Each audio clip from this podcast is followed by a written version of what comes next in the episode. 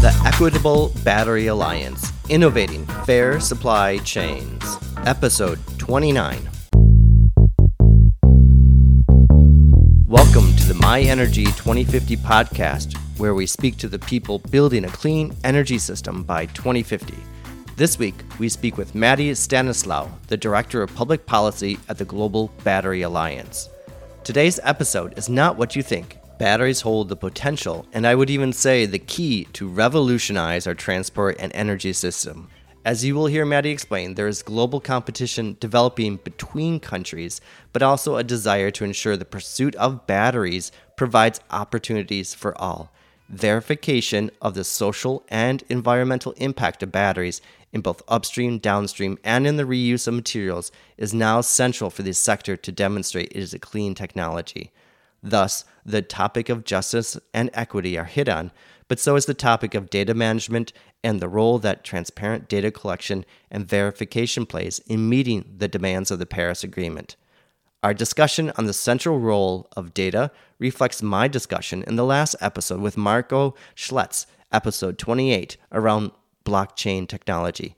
Mathy hits on the same points about the ability of well collected data creating more transparency around resource use and efforts to do so on a large meta scale. Access to financing now hinges on demonstrating through data the socially and environmentally sustainable measures each company deploys to ensure they are creating green, clean, and equitable energy. The intent of the My Energy 2050 podcast is to spread the knowledge about how the energy system can assist our transition towards a greener future. And now for this week's episode. Today, I'm welcoming onto the My Energy 2050 podcast Mathy Stanislaus, the Director of Public Policy at the Global Battery Alliance. As you will see, Mathy is a perfect choice to come onto the podcast due to his extensive experience around the circular economy and justice issues. Previously, he was in the Obama administration to direct programs related to the reuse of materials and hazardous waste management. Before then, he served 16 years as a board member of New York City's Environmental Justice Alliance. Mathy, welcome to the My Energy 2050 podcast. Thank you, and thank you for having me. Great. I am really, really honored uh, to have you have you on the on the show and to go into both uh, the topic of battery storage, which we could say is kind of new and interesting and everything, but also your extensive extensive experience about materials and uh, protecting the environment and the circular economy. Uh, so my, my first question for you is really how did you get to this point in life where now you're really involved in the topic of not just talking about the circular economy, but working with this battery alliance and, and the future is battery storage. It's, it seems like a really interesting position to be in. How, how did you get to this point? Yeah, I would say it's a convergence of my my my, my background and experience, and brings together my background. I, am Sri Lankan by birth. I did a lot of work on human rights, um, and then by training, my first degree was in chemical engineering uh, then the law. And, uh, you know, before I joined the Obama administration, I taught uh, life cycle based analysis as the basis of driving both uh, environmental outcomes and economic outcomes and really making informed decisions in a real data and analytical way. Um, then I and I took that to the Obama administration and really kind of built out uh, a life cycle based approach to materials management, to resource efficiency, to even how do you make fundamental decisions that considers the life cycle, environmental impacts as well as uh, economic impacts. I uh, during that time I represented the United States with the G7, helped lead the establishment of a G7 Alliance for Resource Efficiency which what it really intended to do is looking at the explosion of raw materials to drive the global economy uh, and the associated environmental impacts of that and how do we kind of shift that dynamic and looking at you know minimizing material waste but also maximizing materials and products uh, for use and to, to reduce the impact on environment and raw materials. You know, so. mm-hmm.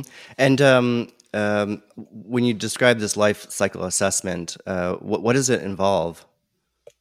Well, really, it involves looking at all the stages of uh, what what becomes a product. It could be a car, it could be a consumer electronics, it could be a battery, right? So, what are the environmental impacts of mining a material, of processing a material, of manufacturing that into a product, the use of the material, and as well as a- after use, and how do we then, uh, you know, uh, uh, re-examine and, and pull materials from a used product to go into a, a new product. Mm-hmm. And uh, we, maybe we can shift it to batteries a little bit because probably in this area in the past this wasn't thought about, like what to do after after ba- the battery's finished.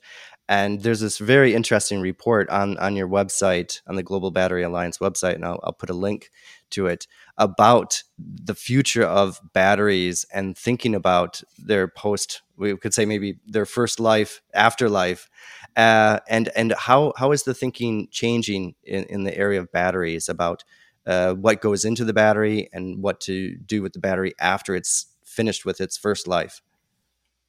Yeah, I, I mean, I think you know if you if you look at that report, what really talks about the opportunities of really, uh, I would say, scaling uh, the deployment of batteries. Now, what people don't really focus in on is that you really cannot achieve the Paris Agreement without looking at batteries.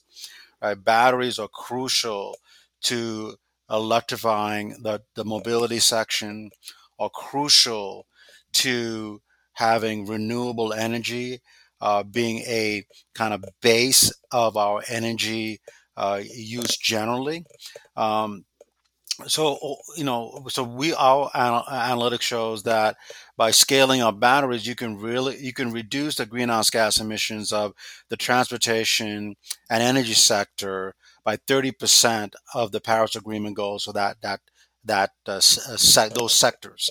Now, these two sectors are responsible for a little under 50% of the global greenhouse emissions, right? So you have to figure out a strategy scaling batteries, you know, and uh, and to do that, what our report shows is that uh, we have to reduce the cost of batteries to increase the uh, the market consumers buying electric vehicles, right? Um, so we do that by a number of ways, increasing the utilization of batteries. You know, so things like uh, more used in Europe than it is in the U.S. right now, the vehicle to grid, that is taking advantage of essentially the, the storage capacity of vehicles. Currently, they're looking at more kind of pooled buses and fleets as a storage device, which when it's not used for mobility, it could then store energy and give back energy into the grid which then allows more of, of, a renewable use, renewable energy utilization. The other is extending the life of batteries, uh, and then repair, refurbishment, uh, then then shifting batteries potentially from mobility purposes to for a fixed storage purpose. Uh, so right now, uh, batteries become unusable uh, in electric vehicle at about 73 to 75 percent remaining capacity. So there's some opportunities to use that for for fixed storage. You know, we're exploring some opportunities. There are some pilots around the globe. We're also linking that with providing energy access in Africa, for example. Um, the other aspect is recovering high quality materials from batteries once they have no longer use, so they can be put back into and remanufacturing into a new battery. Okay, okay. So it's uh, looking both at what's going into the battery and then afterwards and it's really this after because right now how are batteries designed? Are they is there th- this thought about what to do with it afterwards or is this something that needs to be implemented over the next few years? Well yeah i, I would say uh, it needs to be implemented now uh, so that we do not have a huge problem in the future. So we forecast uh, 2 million uh, metric tons of electric vehicle batteries that, that will not have a purpose for mobility by 2030, right? So we either to figure out a strategy or that's going to be dumped into a landfill.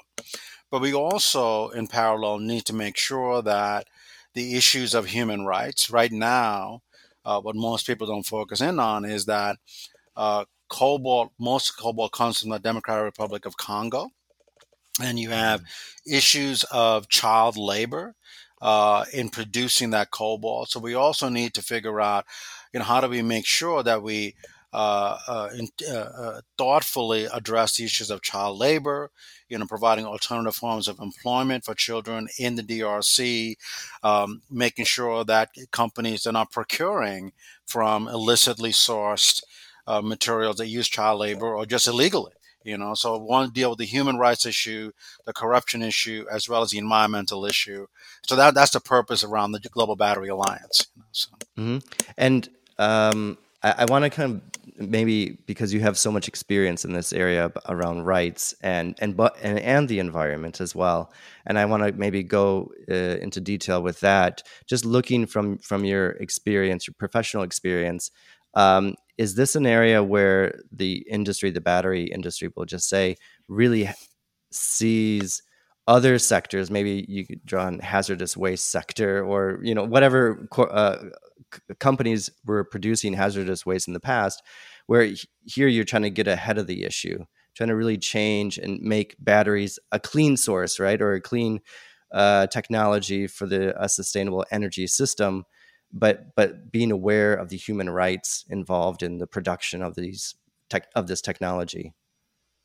Yeah, I, I, I mean, I think that you know the issues of child labor and human rights abuse have uh, existed in multiple of other sectors, right? You know, so um, so I think there's an opportunity, um, and, and, frankly, historically, there's been a little bit of well, I'm going to shift that responsibility to another segment of the value chain. You know, if I'm a downstream company, I'm just going to put a procurement requirement, then I'm done. Right. So we're no yeah. longer in a world where we can say we can paper away responsibility. Right. Uh, yes. Uh, we're, we're, we're in a connected world. We're in a data world. In fact, some of the largest EV companies have joined us because their institutional investors basically told them, we do not want to see reports anymore.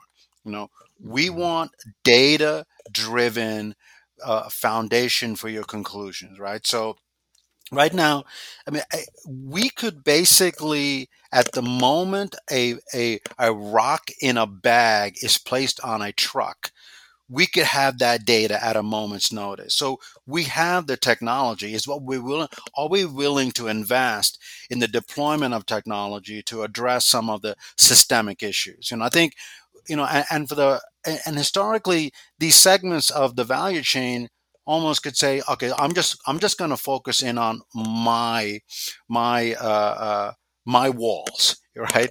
Uh, but it's an opportunity to really connect throughout the value chain to do it in a kind of collective kind of way, which is what we're trying to do. You know, so. mm-hmm. And and you mentioned a, a technology that can track from when a rock gets placed on a truck.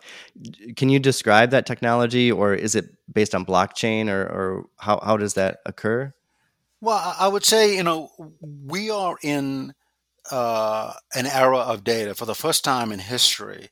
You know, we have tremendous amount of data available to, and the uh, and the ability to to record data uh, and and make that data recorded not just locally, but recorded globally through a cloud based system. It could be a blockchain system in a way that doesn't change over time. So most corruption happens because of lack of transparency of the transaction, right? Yes. So, mm-hmm. so we have an ability through even some handheld devices to have a unique identifier for an individual doing a certain activity, recording that data to uh, to a remote place, and then collecting that data across the valley. And then once you develop a system, which is what we're trying to do, a system of accessing that data, then we could provide do, conduct assurances, right? We could say, listen, based on our rules, we can confirm that you're doing it in the proper way, you know, based and we could then look at the greenhouse gas footprint and whether you, you're, you're, where you're sourcing it and where the where are the areas of problems, right? So we're not going to solve all the problems in one step, but we have an opportunity to use data to really solve some of the systemic problems that, in some cases, humanity has been been been, been trying to address for the longest time. You know? so. Yeah, yeah, exactly. Right. Uh, just because uh, actually earlier this week I did an interview with a gentleman, a PhD, a recent PhD graduate, and his area was blockchain technology, and his his point was it's data right? We have these huge data sets now. Everything's it's it's but what do we do with the data? And this is, goes to your point as well is the data is being produced. And it's quite interesting then to, to think about these yeah well in a simplified way, these batteries com- companies, they're much more than that, of course, but they are also going to be relying on this data that's produced, where the raw resources come from, who is handling that. So they're not just these exactly not paper overing the the uh, social and environmental impacts of these things, but actually everyone has access to this data. I assume that there's greater transparency around the data, and and it can. So this this becomes a I don't say a strategic shift, but both a moral and uh, strategic shift on the part of companies to account for environmental and social um, ills in, in, in, the production of, of what they're producing. That yeah, was more of a I, statement. I, yeah, I, I, mean, I, I think, you know, from my perspective, um, uh, uh, cryptocurrency has gotten disproportionate profile, I would say. yes. But the underlying technology allows us an opportunity to really solve some of the inextricable problems globally, right? You know, so um, we could use like a downstream company can use the data to select a supplier who can demonstrate through data highest performance of you know whether it's water usage or greenhouse usage or no not using corrupt sources right? Uh, uh, uh, governments and civil society could say, listen, the only way that we can demonstrate the Paris goals, you know, despite all of the nationally determined commitments and all the individual commitments of countries, it's all taken on faith, right? We have to get yeah. beyond faith. We need to have a data driven basis of, I mean, we will not be able to achieve the Paris goals without a global system of data authentication, data access. So that's this is what excites me, right? It excites me because we can then deploy all these tools, which have been great for various commercial ventures, but we need to translate that to uh, the the the, the human adventure. You know? Yes, yes. And then this offers that, and and yes. and uh, so, so what we talk about then, maybe to kind of back out a little bit, is the bigger picture is we need energy storage, and batteries can provide that. But at the same time, it's really engaging with uh, it's it's engaging with a sustainable uh, on a social side and environmental side, new energy system, new energy architecture, because uh, there is greater awareness and greater transparency around these human rights or environmental protection rights. And yeah. um, let, let me, I, I want to go back even out a little bit further because this is part of the World Economic Forum, the Global Battery Alliance, or, or comes out of that. Maybe you could because when people think of the World Economic Forum and it's all very rich people and corporations and everything. How can you explain the connection then between the Global Battery Alliance and, and what you're doing in the World Economic Forum? Yeah, so the World Economic Forum uh, basically what that is it incubates, and one of the things it does is incubates uh, potential initiatives that brings uh, at the very most senior level. Uh, senior leaders from, from the private sector, senior leaders from government, senior leaders from civil society, uh, to solve or, or, attempt to solve intractable problems, you know. Yeah. And um, so uh, a few years ago, batteries, particularly I would say the batteries for mobility, batteries for energy storage, and the ugly downsides. Um, was raised. And in fact, the, the birth of, in, in large ways, of the global battery alliance was to try to solve this this tough issue about child labor in cobalt you know, it it went from there to say we need to address that.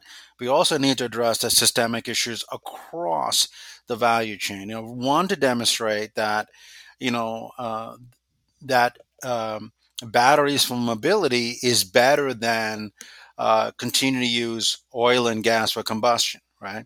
So mm-hmm. there are those who are invested in though in keeping legacy uh, fuels who wanted to say, well, you know, what about batteries and what about the footprint of batteries, you know? And so we, we wanted to address that issue, you know, and, and then uh, so that's what gave rise to this very deep analysis that we did a global consultation that resulted in the 2019 report about the opportunities of bringing the most senior leaders to the table and really frame the opportunity, uh, which is what was in the 2019 report. And then we're now uh, uh, uh, translating that into specific programs. So we're building out the, what we call a, global uh, a battery passport, which is uh, an idea of bringing data to the table to authenticate the absence of child labor, or authenticate greenhouse gas claims and doing it in a way that brings all the stakeholders to the table to provide a,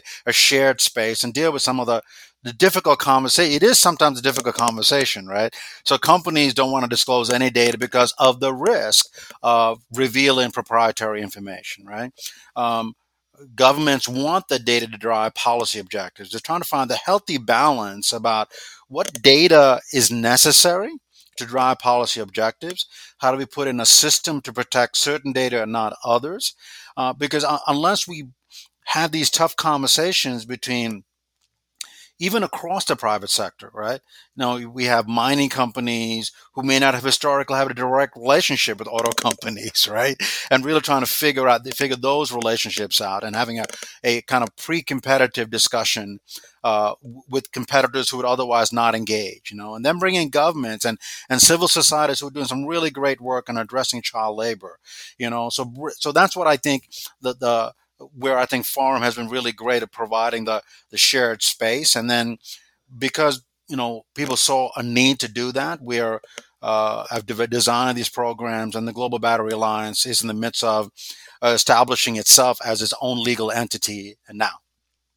Mm-hmm. And you, you mentioned um, uh, entrenched interest, and I kind of want to go back to that to that point um, be- because it's it's necessary. So when we talk about batteries, then it's not just the technological barriers that have to be overcome, but it's these social barriers eh, or environmental impact barriers that have to be demonstrated to be better than what is currently in place. Is this so? It's a kind of competitiveness in that you have to be better than the existing technologies. Well, yeah. So I think there is a technology side, right? So, uh, so globally, the uh, um, driving down the cost of batteries to reduce the cost of electric vehicles is crucial. Mm-hmm. Uh, to have the real ambition of increasing uh, substantially the, the, number of the population that buy electric vehicles and can afford to buy electric vehicles.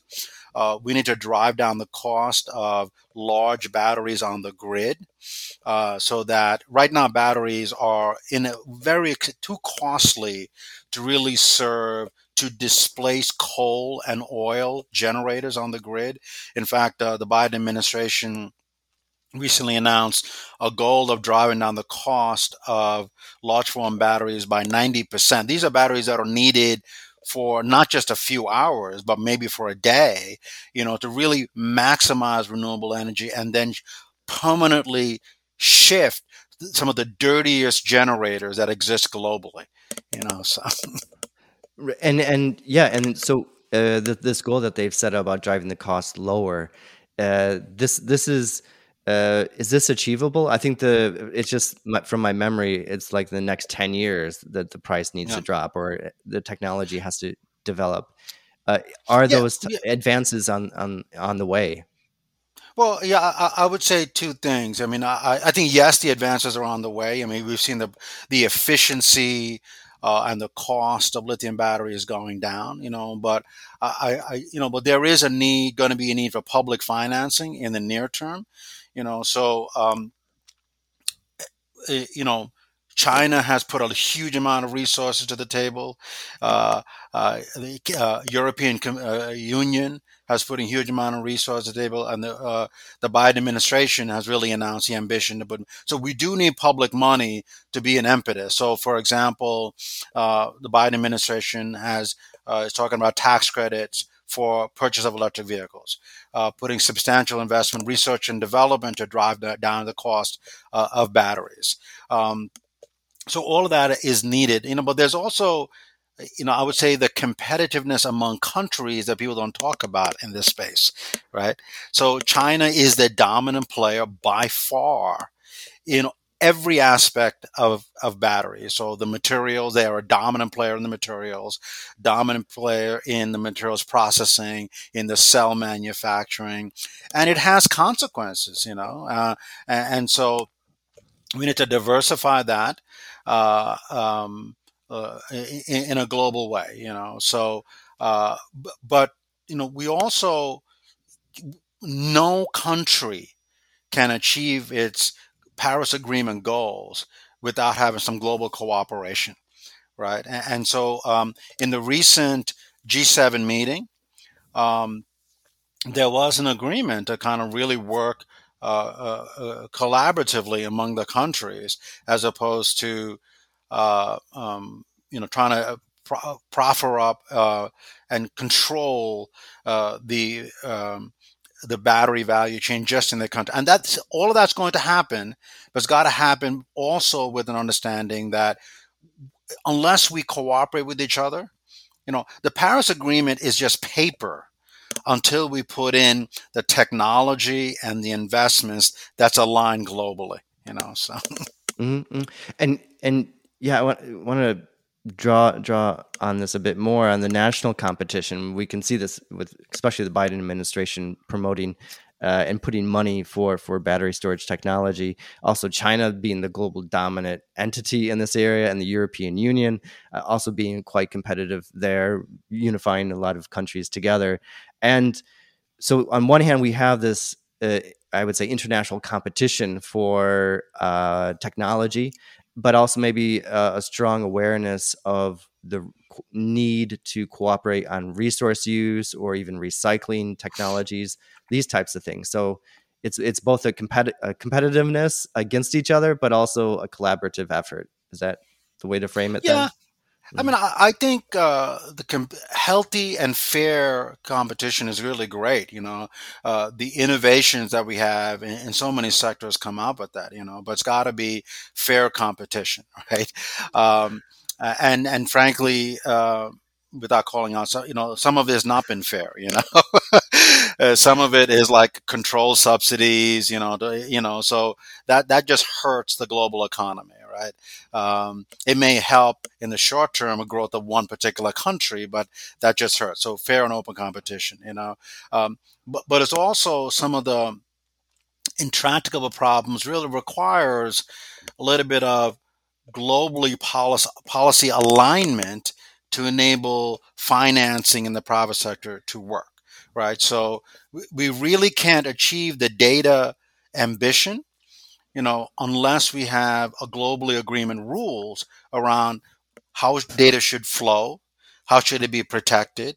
Um, so right now we're early stages of in discussions with the G7, G20 of possibly creating a framework for data disclosure to drive these public policy outcomes around greenhouse gas authentication and recycling and those kinds of things. You know, so. Uh-huh. And and you mentioned um, so so the data it's again it goes back to data management. we have this proliferation right uh, on the consumer side that everyone experiences just in our smartphones of data collection, but it's also needs to occur and is occurring in in resource use, uh, environmental impact.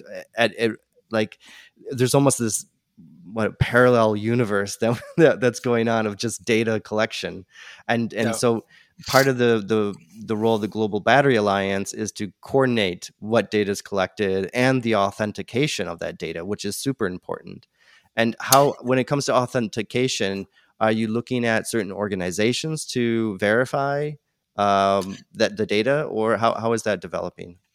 So what, what, what you know we see GBA is a, a multi-stakeholder you know, a, a public-private initiative. So what we see our unique space is establishing uh, the rules of the game. You know, the rules of the game.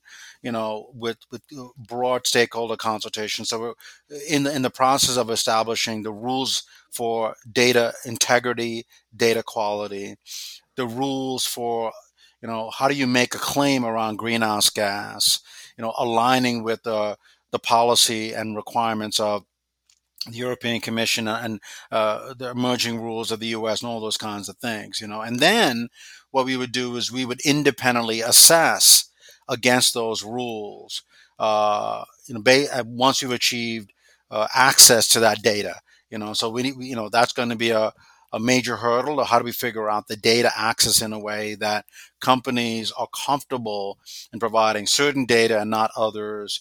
The companies are comfortable that there's not going to be any potential security threats. So we still have a long way to go. But but what we see ourselves is establishing this neutral, credible framework of using that data to demonstrate in an independent, uh, um, credible way various conclusions. You know, so. Okay, so uh, let me use a wrong term to express it. It'd be uh, like a regulator, but you're not a regulator, right? You're, you're an aggregator of, of data and then verifying both uh, pushing people to abide by the rules. I guess in in um, I don't know, you, you don't you don't have sanctions, but but you can push people or organizations to abide by the rules, and at the same time verifying that the data that they do provide is accurate. Is that yeah? ultimately, yeah. So ultimately, what we do is you know enable to access to the data, uh, analyze that data, assessing that data independently, and disclosing that data so that the market can function better. Right? Okay. Uh, yes. So we want to bring visibility and transparency, right? So we want to be able to, you know, one of the things we want to do is is issue battery labels you know, and so a different level of performance of batteries based on these agreed on rules, you know, so that consumers can select uh, based on this performance. A, an auto auto company downstream can say, "Listen, I see a supplier. I see three different suppliers. You know, based on the data the Global Battery Alliance has uh, put together, you've not demonstrated uh, company X, you're as well as company Y. I'm going to pick company Y. You know, uh, really allowing the consequence of having access to data based on the rules and then uh, assessing that and disclosing that to really drive change. Mm-hmm.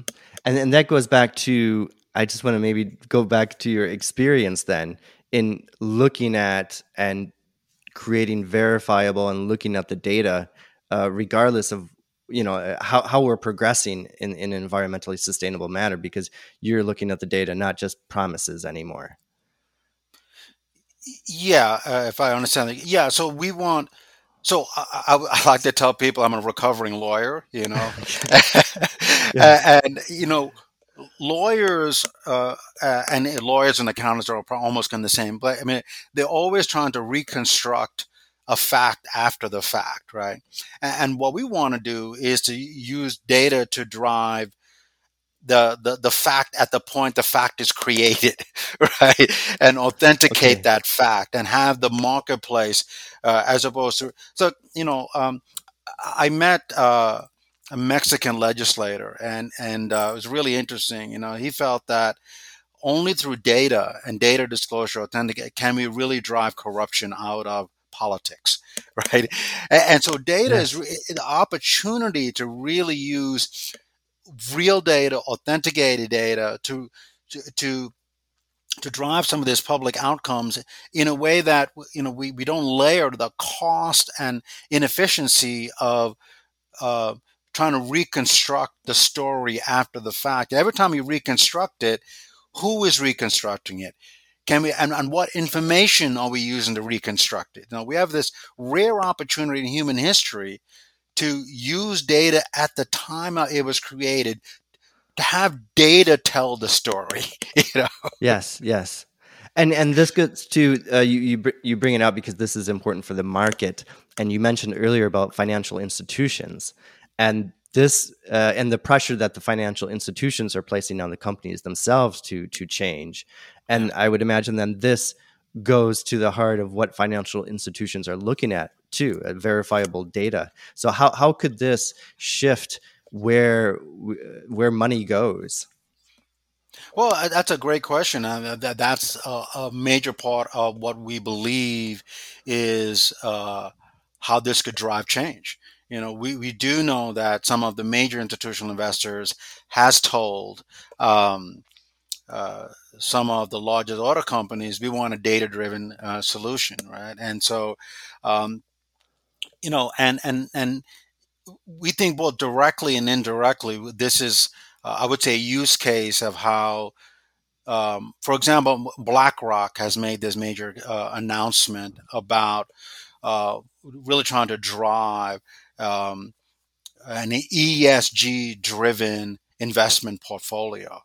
The only way to do that is authenticated data, you know, and I, I my, my hope, uh, my ambition is to say, let's create an infrastructure of trusted infrastructure of data so that the investors can uh, preferentially select those that can demonstrate through data you know a particular way and those that either choose not to or unwilling to invest in data hell you don't get that investment you know and, and so it's a way of money to drive change and i really believe that while i think as a former regulator, I do think that we need a, a, a mandatory floor of protection. We are not going to change. We're not going to achieve the Paris goals by that alone. You know, we need this connection between financing going to the leading actors, penalizing the bad actors, so that the leading actors get a market advantage for doing the right thing in a way that they're not currently getting. There's a lot of greenwashing or whitewashing, depending on what you say it. Right now, those who are investing and doing the right thing are not getting the advantage. So my hope is data can show who is the best and worst performers, which would then have this trickle effect of investors then saying, listen, through data, I can I can demonstrate a company X is doing better than company Y. I'm going to buy its stock. I'm going to invest in that company, and then consumers can then use that to show their market power. You know, so. Yeah, yeah, exactly. And and it's the BlackRock, these these financial uh, engine number one, I believe, it put yes, pressure yes. on Exxon uh, exactly. in, the, in the in the past as well. And have you had some conversations with some of these, or been at events, maybe not in the past year, with with these financial institutions, and and see that they are really uh, keen on getting the data, and they're keen on investing in the leaders that are both socially responsible and environmentally responsible. Yeah, I, think a lot, lot of the, the, the institutional investors have, have made those statements. I mean, I think we are, you know, frankly, in its early stages. How do we translate that to uh, a data-driven system? You know, and working through these difficult. I mean, these are difficult questions, right?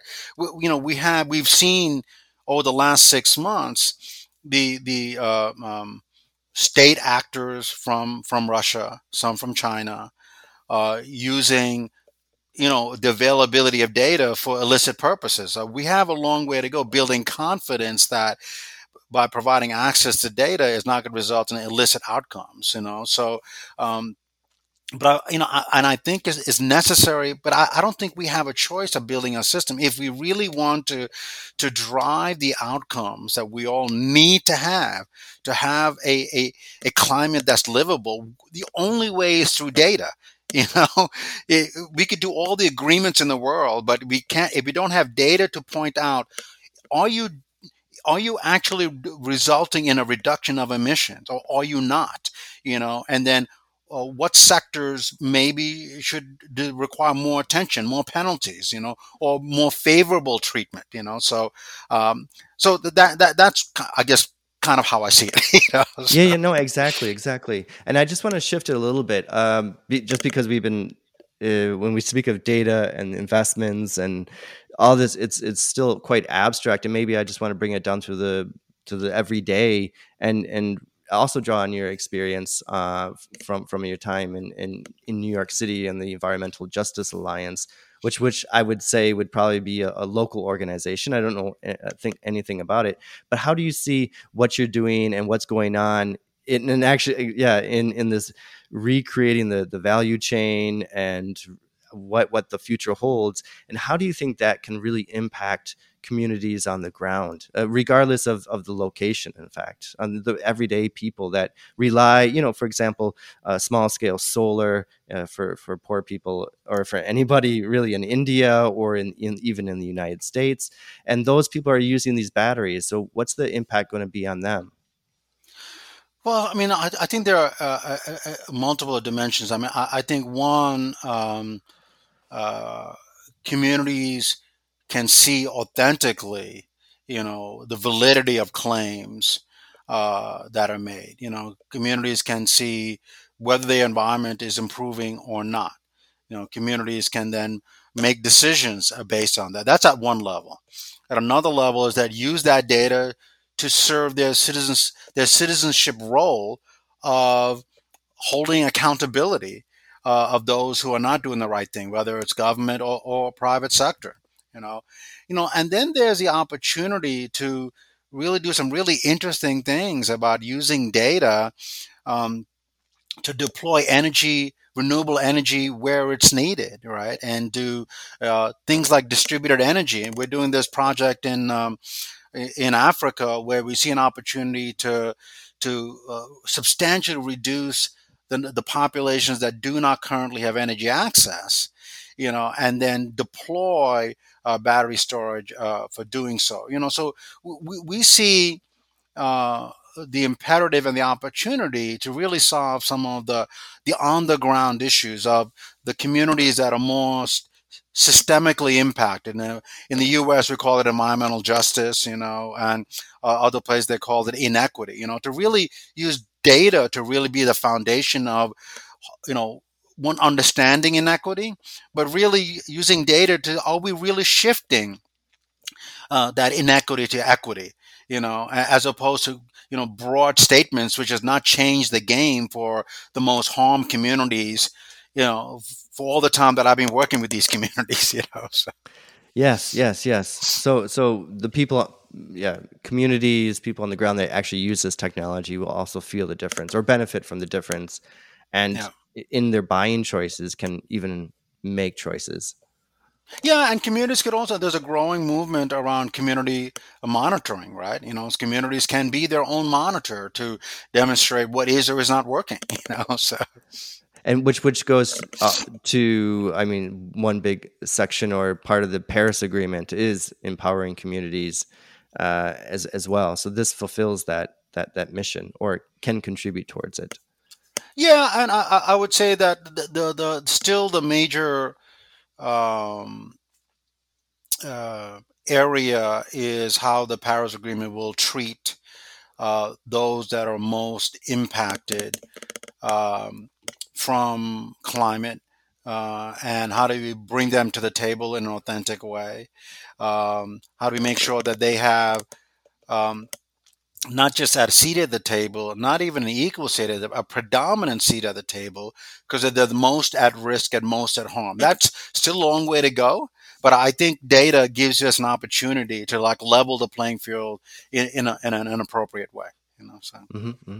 and so we have the data we have resources all coming together and the technology and now hopefully the financing uh, into f- furthering the technology and the development that it, that it can have are we are we getting at a tipping point then where where the technology you know, maybe as if Biden gets a goal of reducing the cost 90% uh, for, for some battery technology, are we at a tipping point now in the next, I don't know, even just two or three years where batteries as a storage technology really is able to be cost competitive and and serve a really important role in in transportation and for uh, I don't we could just say balancing the grid or grid services. Um, I would say we are in a uh, a, a, tipping point, and I would say uh, uh, a mandatory a tipping point. Um, I do think that the investments are going to reduce uh, the cost, um, and um, uh, so I, I, I, think that um, between the the investments to, to the changes of technology, but you know, I almost I almost think that we do not have a choice, you know, and I think th- these investments reflect that we do not we do not have a choice. So I do think we're at a tipping point, not only in terms of investments to bring down the cost of, of batteries, but I think we're at a tipping point where we see this, you know, um, investments, both public and private. Uh, we see a, a, a, a, demand for accountability. So, in many ways, I, I, I would agree with that characterization. We are at a tipping point. Great, great. So a global tipping point it is. I don't have any more questions. Do you have anything uh, you you might want to add uh, at the end of the episode about uh, both the Global Battery Alliance and how how you how you got in this role? I, I guess I, I think you have a great job. I'm a little jealous. Thank you. Well, I mean, one, I, I love the bringing together of the people dimension, the human rights are trying to solve these intractable problems. And I think at one level, people may think batteries are boring and data is boring, but we really do not have a future. You know, uh, really, I mean, I hate to be that dramatic without everyone paying attention to the role of batteries to drive greenhouse gas reduction in the transportation energy sector, but also broadly, I think hopefully, I think the, the lessons learned for what we're doing will set the, the, the foundation for you know disclosure data aligning human rights uh, uh, driving accountability in the private sector and government. So i would ask everyone to really kind of pay attention and and be the champion and frankly hold us all accountable to this kind of change that we all need and demand thank you all okay great great Mathy thank you so much for making the time to talk to us today you're welcome. Take care. Thank you for joining us for this episode. We produce the My Energy 2050 podcast to learn about cutting edge research and the people building our clean energy system. If you enjoyed this episode or any episode, please share it.